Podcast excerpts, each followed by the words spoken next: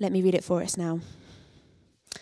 The Lord says to my Lord, Sit at my right hand until I make your enemies a footstool for your feet. The Lord will extend your mighty scepter from Zion, saying, Rule is in the midst of your enemies.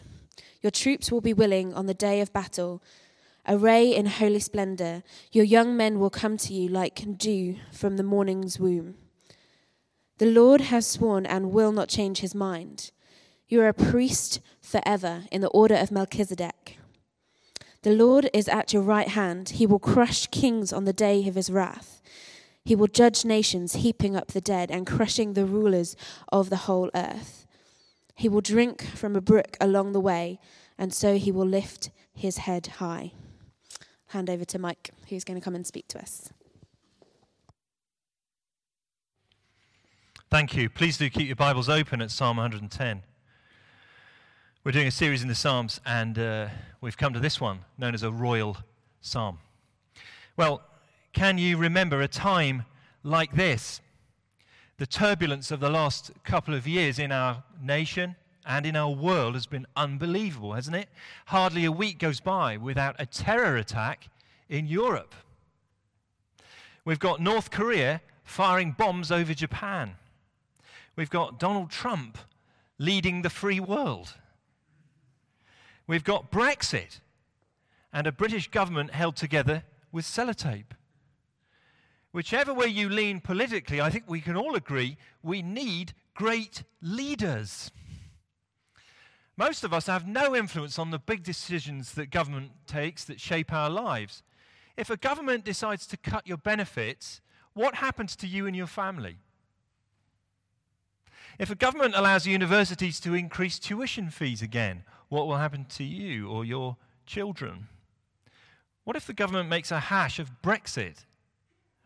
What will happen to Britain? What if they make it impossible for you to get a visa and stay here or study here? Or if they pass laws that say your religious position is extreme, which will probably come? Or if our government decides to join in a war. We have no power in any of this. You know, we need great leaders, but we're so powerless. We need great leaders, but even the greatest human leaders are destined to fail in some way, aren't they?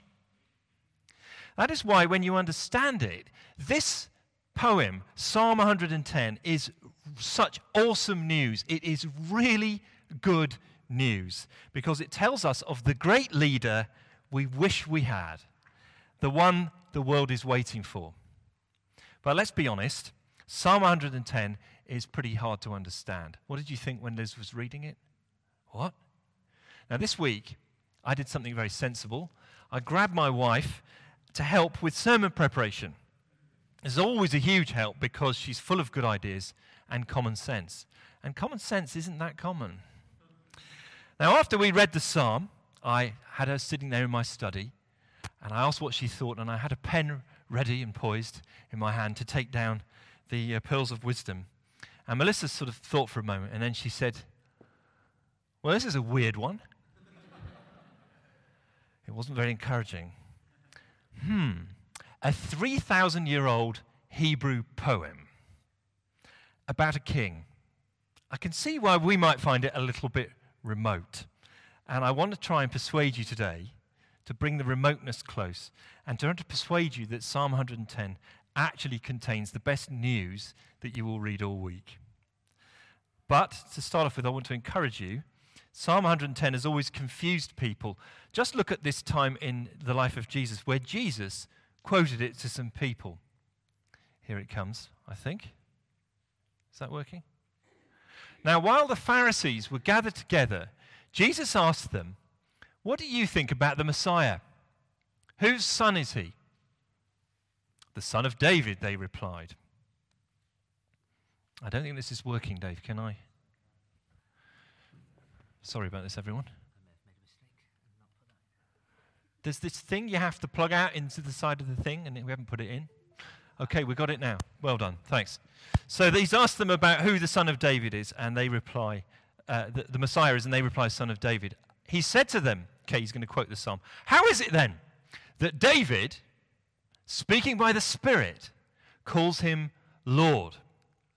For he says, The Lord said to my Lord, Sit at my right hand until I put your enemies under your feet. If then David calls him Lord, how can he be his son? No one could say a word in reply, and from that day on, no one dared to ask him any more questions. Now, notice, first of all, the, uh, the authority of this psalm.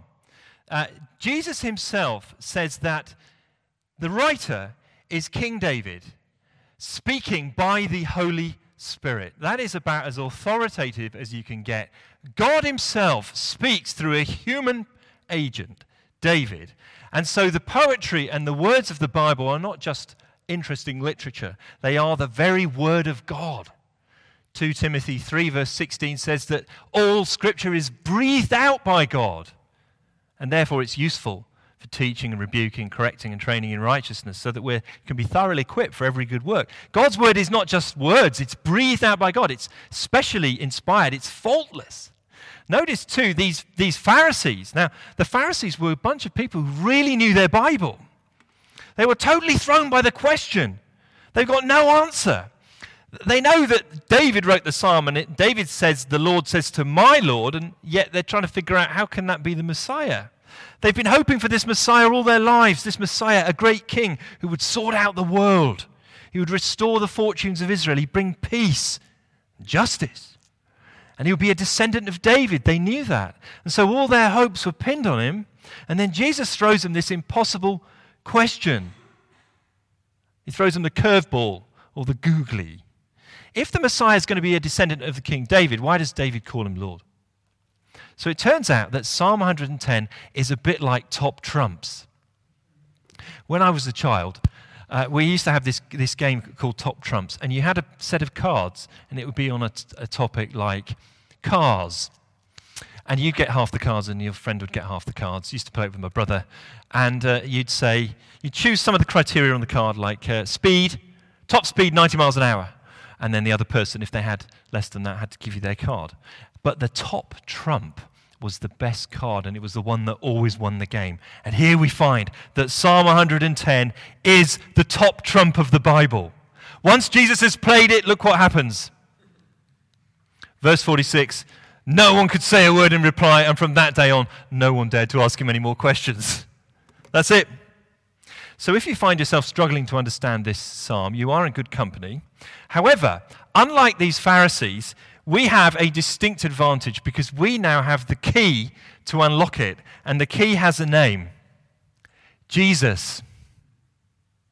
Now, I know that you know the story of the Sunday school teacher who says to the children, Children, what's got a bushy tail, is grey, and buries nuts in the ground for winter? And the kids are all sitting there going like this. And one of them says, I, I know the answer is Jesus, but it really sounds like a squirrel. Now, in this case, the answer really is Jesus. And I want to talk through the parts of this psalm quite quickly, just to lay it out for you, and then come back and use the key, Jesus, to unlock them. There are three parts it's about the king, God's king, but the priest, the king's a priest, and a warrior. Firstly, the king. Look with me again at Psalm 110 and notice the use of capital letters in the first verse. The Lord, capitals, says to my Lord, Sit at my right hand until I make your enemies a footstool for your feet. So, how many lords are there in verse 1? This isn't a trick question. There are two. One of them's in capitals, and one is in uh, lowercase. Now, who are these lords? The first one is uh, the Lord with capitals. And it is actually, underneath there is a word, Yahweh. Yahweh. It's a Hebrew word and it's God's personal name. Many, many years before this was written, uh, God had, God's people, the Israelites, were enslaved, they were oppressed, they were living in Egypt, they were under an oppressive rule, and they were crying out to God for help, and God heard them and came to rescue them. And he appointed Moses as a great leader over these people. Moses had been brought up in the, in the uh, royal household. He knew how it all worked. And God called Moses to meet him out in the desert, and he brought him to this place where there was a, a bush or a, a, shrub or a small tree. It was on fire, but it was burning and it never burned up. It never gave up, it just kept burning and burning. And God said to him, Take off your shoes, your sandals, because you're on holy ground, the place where you're standing. So Moses, in this place, he met, he met the living God somehow in this place where this burning. God's presence is like a burning fire. And God speaks to him and gives him his commission to go and lead the people. And Moses says, I can't do this. I can't do it. I'm, I'm just, I'm not even very good at speaking in public. And God says, This will be the sign to them that they will know that I have sent you. Tell them this name I am has sent me to you. I am who I am. And the name, the word there in the Hebrew language, is this word, Yahweh. Yahweh, it means I am who I am. In other words, I am the one and only, the one who is. Now, some people think of this in, as philosophical. They say, well, God is the only non contingent being, He doesn't rely on anything else. But in Exodus, the context means more likely. You have no, there's nothing else is God. All these other gods in Egypt are false. I am the only one. That's why you don't have to fear the Pharaoh or any of the gods he pretends to be the incarnation of. Yahweh is the one and only, the incomparable, unique, and only God. And this name, Yahweh, was held to be so sacred by the Jewish people that it was never actually spoken. They wouldn't say it. It was so in awe of it and reverence for God's personal name. To this day, if you read, if you hear Hebrew rabbis and scholars reading the Old Testament, they substitute another word. They won't say Yahweh. Such reverence do they have for God. And so our translators, out of respect for them, use this capital letters, as you can see again in verse 1. The Lord, the, the small caps. So the first Lord, okay, still with me? Is God. God says, Yahweh says, he speaks a solemn utterance and he speaks to a second Lord. Sentence case. Now, this Lord is a human king, but he's not named. But just look at what God says to him. He says, Sit at my right hand until I make your enemies a footstool for your feet. Now, the right hand is the place of power, the place of strength. If you want to say uh, that you're going to give somebody influence and authority and power, you put them at your right hand in the ancient world. So, God Himself, get this, the Almighty God, the only one, is conferring the highest possible authority on a human king. Who is this? And he says, Sit there until I've made your enemies a footstool for your feet. In other words, uh, sit, this is as good as done, but you wait there because I'm going to establish your kingdom and all your enemies will be vanquished. It will surely come. The idea of a footstool for your feet it comes from a gesture of them being subjected and beaten and admitting that they're done. Symbolic gesture of total victory a footstool for the feet. Sometimes in the ancient world, they actually put their foot on the neck of a king, to, and he would, it's like going, I'm tapping out. Done. And then in verse 2, look what more God says. He says, The Lord, Yahweh, will extend your mighty scepter from Zion, saying, Rule in the midst of your enemies. A scepter, we even have this still in the British monarchy, which is uh, not a shadow of what it once was, but they still have a scepter when they are being appointed, and it's a symbol of rule, the scepter of authority. And here it says, it will go out over the lands, recalling an ancient promise that God, that, uh, God made to Judah back in Genesis chapter 49, that the scepter would not depart from his line, the line that King David came from. God will extend the mighty scepter, and it'll be from Zion. And Zion was a hill in Jerusalem. So this is a human king, and he's going to reign on the earth, and God will establish him. And God himself says, I'll command you to rule in the midst of your enemies. No one will be able to stand against you. Your rule is guaranteed. You will be the king. Now, the first people who heard this poem knew that it was the best news that they'd ever heard because they lived in a small country. that was surrounded by big enemies. Global powers rose and fell in the ancient world, and they rose and fell around little Israel. Think about where Israel is on the map. You'd have global powers to the south, Egypt, to the east, Assyria and Babylon, to the north. Israel was never really a global power. And at any point, somebody else's army could roll through the land.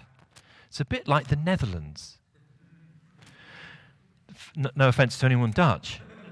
Um, so they, they could be swallowed up. They felt they could be swallowed up at any moment. So they f- naturally would, could, could be tempted to feel insecure, frightened. Who can they trust and turn to? A lot of their kings were losers. The psalm says, Trust God. He will establish his king. Now, many of us here from Britain or from other Western countries have not experienced war in our lifetime. So we have lost the sense of fear and the cost of war. We have enjoyed lives of abnormal peace and safety. We are the lucky ones. Did you know that only eight Colombian people are allowed a visa to work in the UK each year? Eight Colombians. And one of them is a member at our church. So glad you got the visa. Now, I asked Mario one time, tell me what it's like living here compared to being back in Colombia. And I was expecting him, I don't know what I thought he would say, but I didn't expect this. His first response, and he said it with some passion, was, Oh, the experience of living in peace. Being at peace is great. I've spent my whole life in a country that has been at war for 50 years. Peace is amazing. Yes, it is. And this psalm promises a leader, a king, who will bring peace and safety to the world because his rule is established by God. There's nothing insecure about it. So, who is this Lord? The second one, the human king. In um, the Old Testament, in 2 Samuel chapter 7, God had made the most astonishing wonderful promises to King David. The story of the Bible here kind of zooms in on David and his family, and that means that the hope of the world zooms in on David and his family. And God says this to David When your days are over and you rest with your ancestors, I will raise up your offspring to succeed you, your own flesh and blood, and I will establish his kingdom. He is the one who will build a house for my name, and I will establish the throne of his kingdom forever. I will be his father, and he will be my son. Your house and your kingdom will endure forever before me. Your throne will be established forever. All those promises to a human, David. One day from your line, from your family, will come this king who will be established forever. So the devout Jewish people expected God to keep his promise to David. They waited for a Messiah, a king, a chosen king from David's line. But notice again how Psalm 110 throws a spanner in the works because look at underneath the bit where it says Psalm 110, it's a psalm of David. That means David wrote it. So David is calling his own son my Lord. Eh? And if that isn't confusing enough, the, the fog gets even thicker in verse 4 because God again speaks and he adds even more confusion. Look what it says in verse 4 The Lord has sworn and he will not change his mind. You are a priest forever in the order of Melchizedek. Melchizedek? Who he? So not only is this person a king, right? Promised king, he's also going to be a priest. And these are very different roles, not usually combined. See, a priest's job is to care for people and to teach them and bring them to God. A priest is a bit like a cross between a vicar and a GP. They cared for the spiritual needs and the physical needs of the frail and the sick and the vulnerable in the Old Testament. They brought aid and help. If, you, if, you're, if you're wounded, the priest is someone that comes and binds up your wounds, prays for you. When you go to the doctor, isn't it great when they have a nice bedside manner? You doctors here, you trainee doctors, it's very important. We're now getting to the age where doctors look young. And sometimes they're kind of a bit offhand. I took my son to Manchester Children's Hospital to see a physiotherapist as a young Irish woman. I was probably old enough to be her dad. Oh, she had the most wonderful bedside manner. She's talking to my son and just asking him lovely questions and really understanding uh, his condition and how he was and just not making him feel small, but really, really helping him and just be, being so warm and affirming. And uh, oh, she was just lovely. I could have sat there all day just listening to a lovely lilting Irish accent. And in fact, at one point, I thought, I, you know, I feel slightly in love with you in an appropriate way. And I, I, thought, I wonder if she could give me physio. You know, I've got a bit of a stiff neck here. Can we sign on here and uh, just to be around someone who cares, so kind and reassuring? And that's what the priest was supposed to be like. And these priests had an important religious function. They taught about God and they offer sacrifices. They go to the temple where God's presence is and they bring your sacrifice and they bring it to God. So you know you've sinned and broken God's law. But the priest says, Don't worry, bring your sacrifice and I'll, I'll prepare it for you and I'll bring it in and, and we'll, we'll make sure you're right with God again. They're valued members of the community, these priests, when they did their work well. A good priest would sympathize with people's weakness, pray for them. But in our text, interesting, we're not just dealing with an ordinary priest. Have a look at it again. Uh, God swears, he won't change his mind. He says, You are a priest forever in the order of Melchizedek. What is that? Who is Melchizedek? Now, way, way back in the first few pages of the Bible, Genesis chapter 14, if you want to read it later, uh, Abraham, Abraham uh, uh, was uh, living in the land, and Abraham actually had a pretty big household. He wasn't just a camper. He lived in, in tents, but he had 308 armed men in his household. So he's really a merchant prince. And Abraham's got this nephew, Lot, who always seemed to be ending up in trouble. And there was a big battle went on. All these kings were raiding cities and taking people off. And in the middle of it all, Lot and his family get swept along and they get kidnapped. And everything, Lot and everything he owns is, is taken. So Abraham says, Oh no, Lot's got in trouble again. I'm going to have to help him. So he gets his 308 trained men. And he says, Right, guys, we're going, we're going after Lot. We're going to get him back. We never leave a man behind. So they go and they spring an offensive on a much larger force. And it, you know, by God's grace and by their good planning, they, they win a great victory and they rescue Lot and they actually take a load of treasure off these kings. So it's a great, great story. And then Abraham goes and he camps in a valley and they're all relaxing and kind of probably healing their wounds. And then this really strange thing happens in Genesis 14. It's really weird. Uh, and then it, it says Melchizedek, the king of Salem, brought out bread and wine. He was priest of God Most High, and he blessed Abraham, saying, Blessed be Abraham by God Most High, creator of heaven and earth, and praise be to God Most High, who delivers your enemies into your hand. So this Melchizedek comes out, and he's a king of Salem, and he's a priest. And he comes and he just blesses him in the name of God. And then it says Abraham gave him 10% of everything they'd taken. Give him 10%. And you know what? He's never heard of again. it's like Melchizedek just kind of fades away into the fog. Where's he gone? Can't see him, you know? Until Psalm 110. Here he pops up again. Weird. Look at it with me again.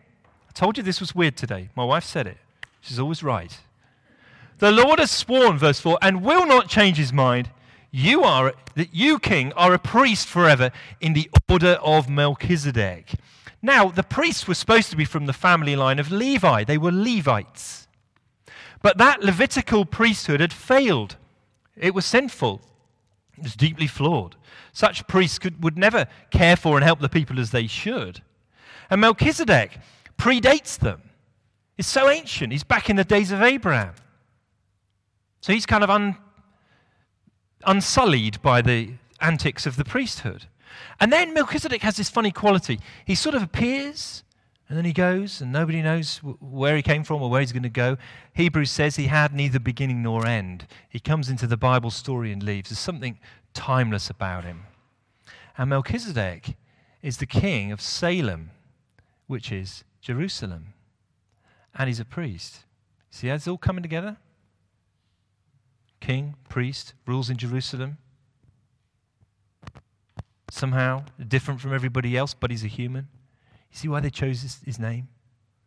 Thirdly, and very briefly, this king in Psalm 110 is a warrior. This kind of gets a bit gory here. This is where we go from a PG to a 15. Verse 5 The Lord is at your right hand, he will crush kings on the day of his wrath. He will judge nations, heaping up the dead and crushing the rulers of the whole earth. He will drink from a brook along the way, and so he will lift his head high. This king now is not just sort of sitting at God's right hand being exalted, he's down in the midst of the fight. He's fighting with the army, he's down with the people, he's mixing it up. And these nations here are the enemies of God's people. They're the enemies that would, would, would slaughter them and, and, and trash their towns and take their stuff and, and take, you know, rape the women and take the children into slavery. That's what they used to do. And so he says, no, this king will defeat them all. And the fight is ongoing. By the end of the psalm, he's drinking from a brook, but he's still ready to fight because it's still going on. So, although God has promised that this king's rule will be forever, the fight is continuing. So, king, priest, and warrior. Who on earth could fit this description? It was a great mystery for centuries. In 1946, three Bedouin shepherds were in an area called Qumran near the Dead Sea. And they were tending their flocks. And one of the shepherds, who's called Jamar Muhammad Khalil, was throwing rocks into a, a hole you could see up in the hillside, into a cave mouth. He's probably bored. He's just throwing rocks up there, trying to get the rock into a hole. And finally, he threw one, and it went in, and they heard this sound of shattering, like pottery. So they went up a couple of days later and they squeezed inside this little cave entrance and they found 10 jars, really, really ancient jars. And all but two of them were empty, but these two, inside they found some scrolls that were wrapped in linen. And as they unwrapped them, they realized they were handling something that was very, very, very old, a couple of thousand years old. And what they'd done was to stumble on the greatest discovery of manuscripts, manuscripts in modern times. Now, over the next few years, in the early 50s, that site was crawled over by archaeologists and treasure hunters and others. And they found 11 caves full of these manuscripts. Some of them were sort of so old they were crumbling. One of them was, was on a piece of copper and it was carved in. And a lot of them actually, they had a, a scroll that was almost the whole of Isaiah.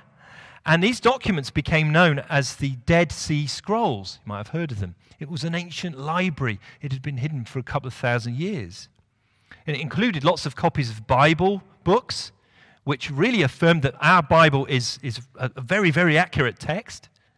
And commentaries on the Bible and things like the rules of the community, because they, this community were living out there near the Dead Sea, trying to purify themselves and be ready for God.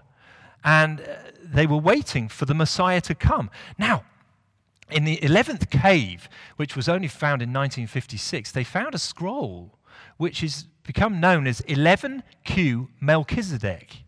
Because in this scroll, these, these um, people living out in the desert had tied together verses from the book of Isaiah and from um, uh, Leviticus and from other places, which, which talked about a, a wonderful rule of a great king who would come and he would bring peace.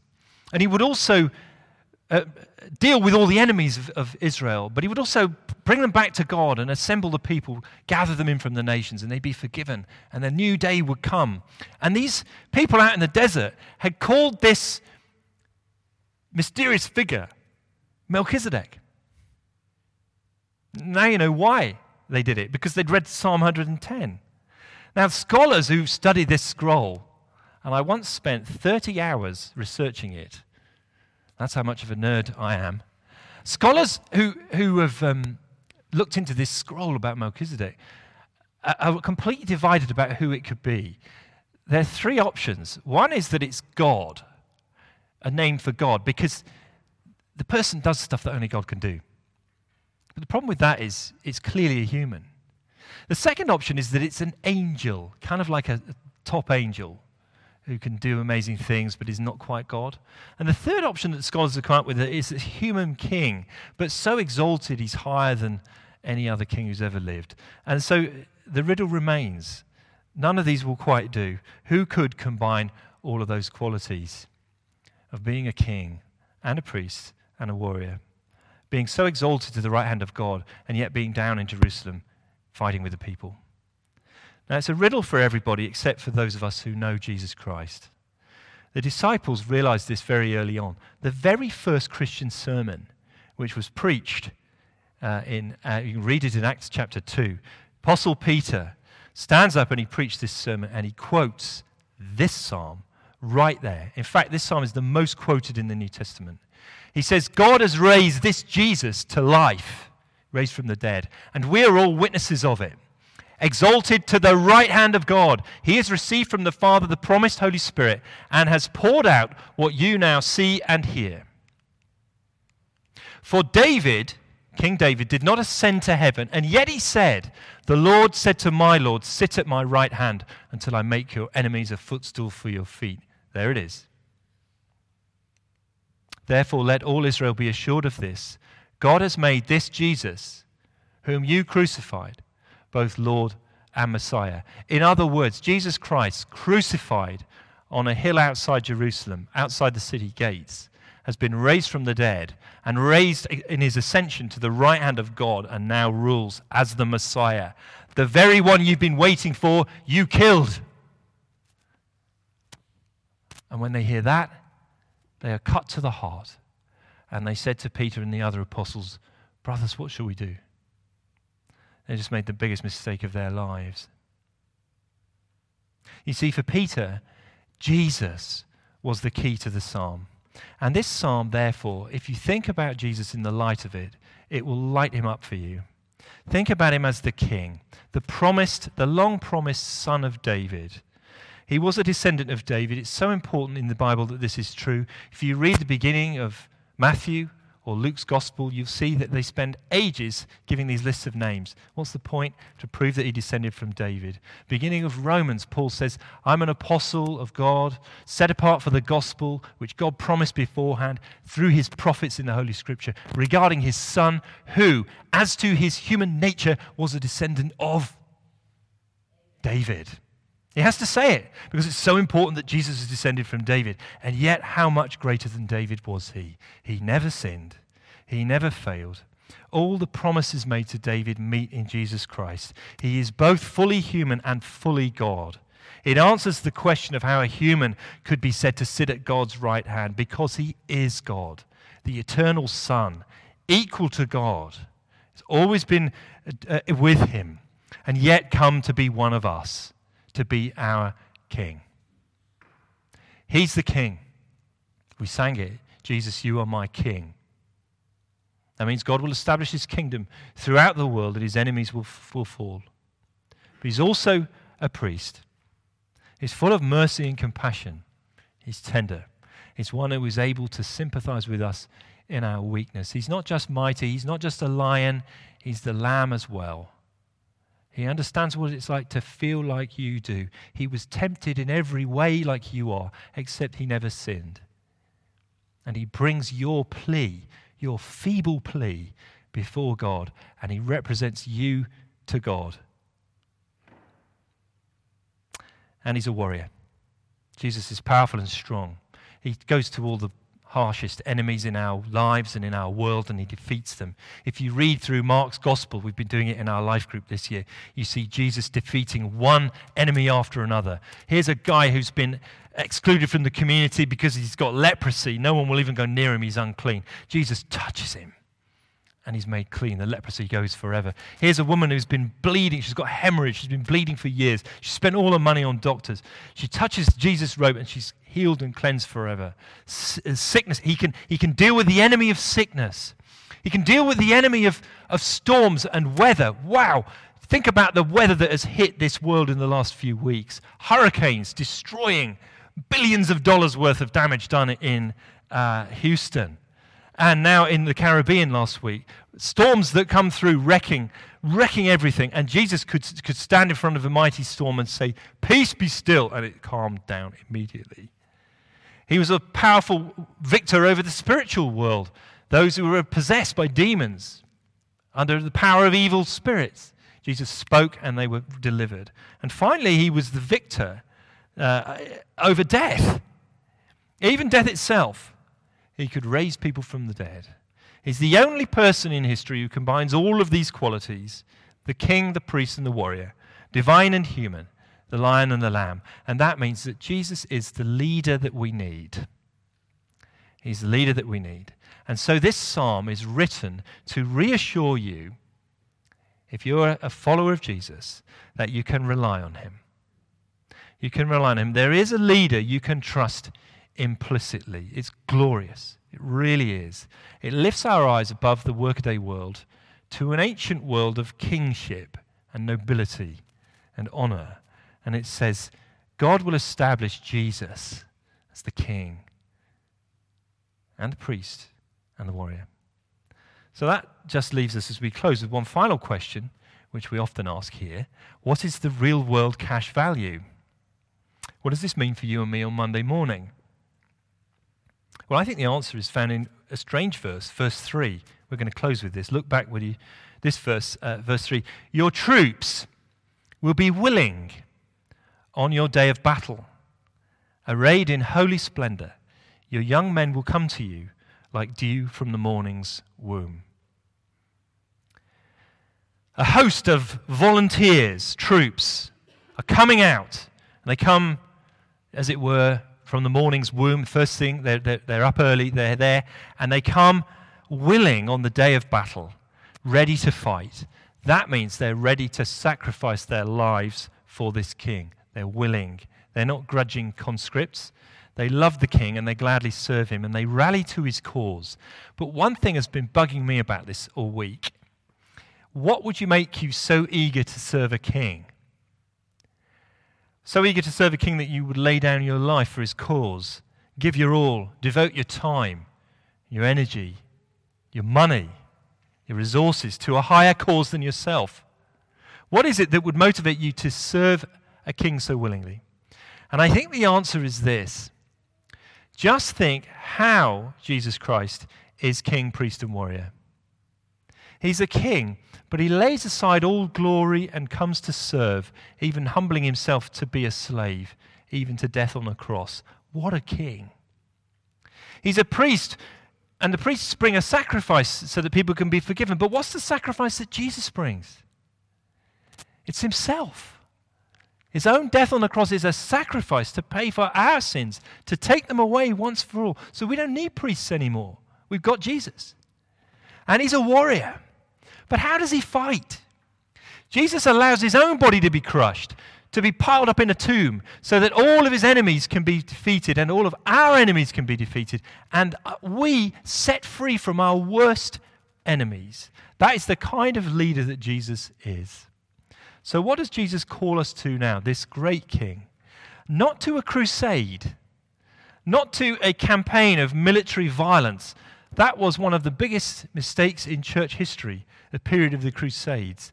We shouldn't confuse this with, with military action, but to a holy war that is against sin and against the slavery that it brings into our lives and the lives of people around us to be called together as willing volunteers into a, an army, an army of ordinary people, but with an extraordinary message, a message that can change lives, a message that can transform communities, a message of love and grace, even for the loveless. Our weapons in this army are love and service as we serve the great King, Jesus Christ, our high priest, the Messiah. So, Will you enlist? Will you enlist? Let's pray.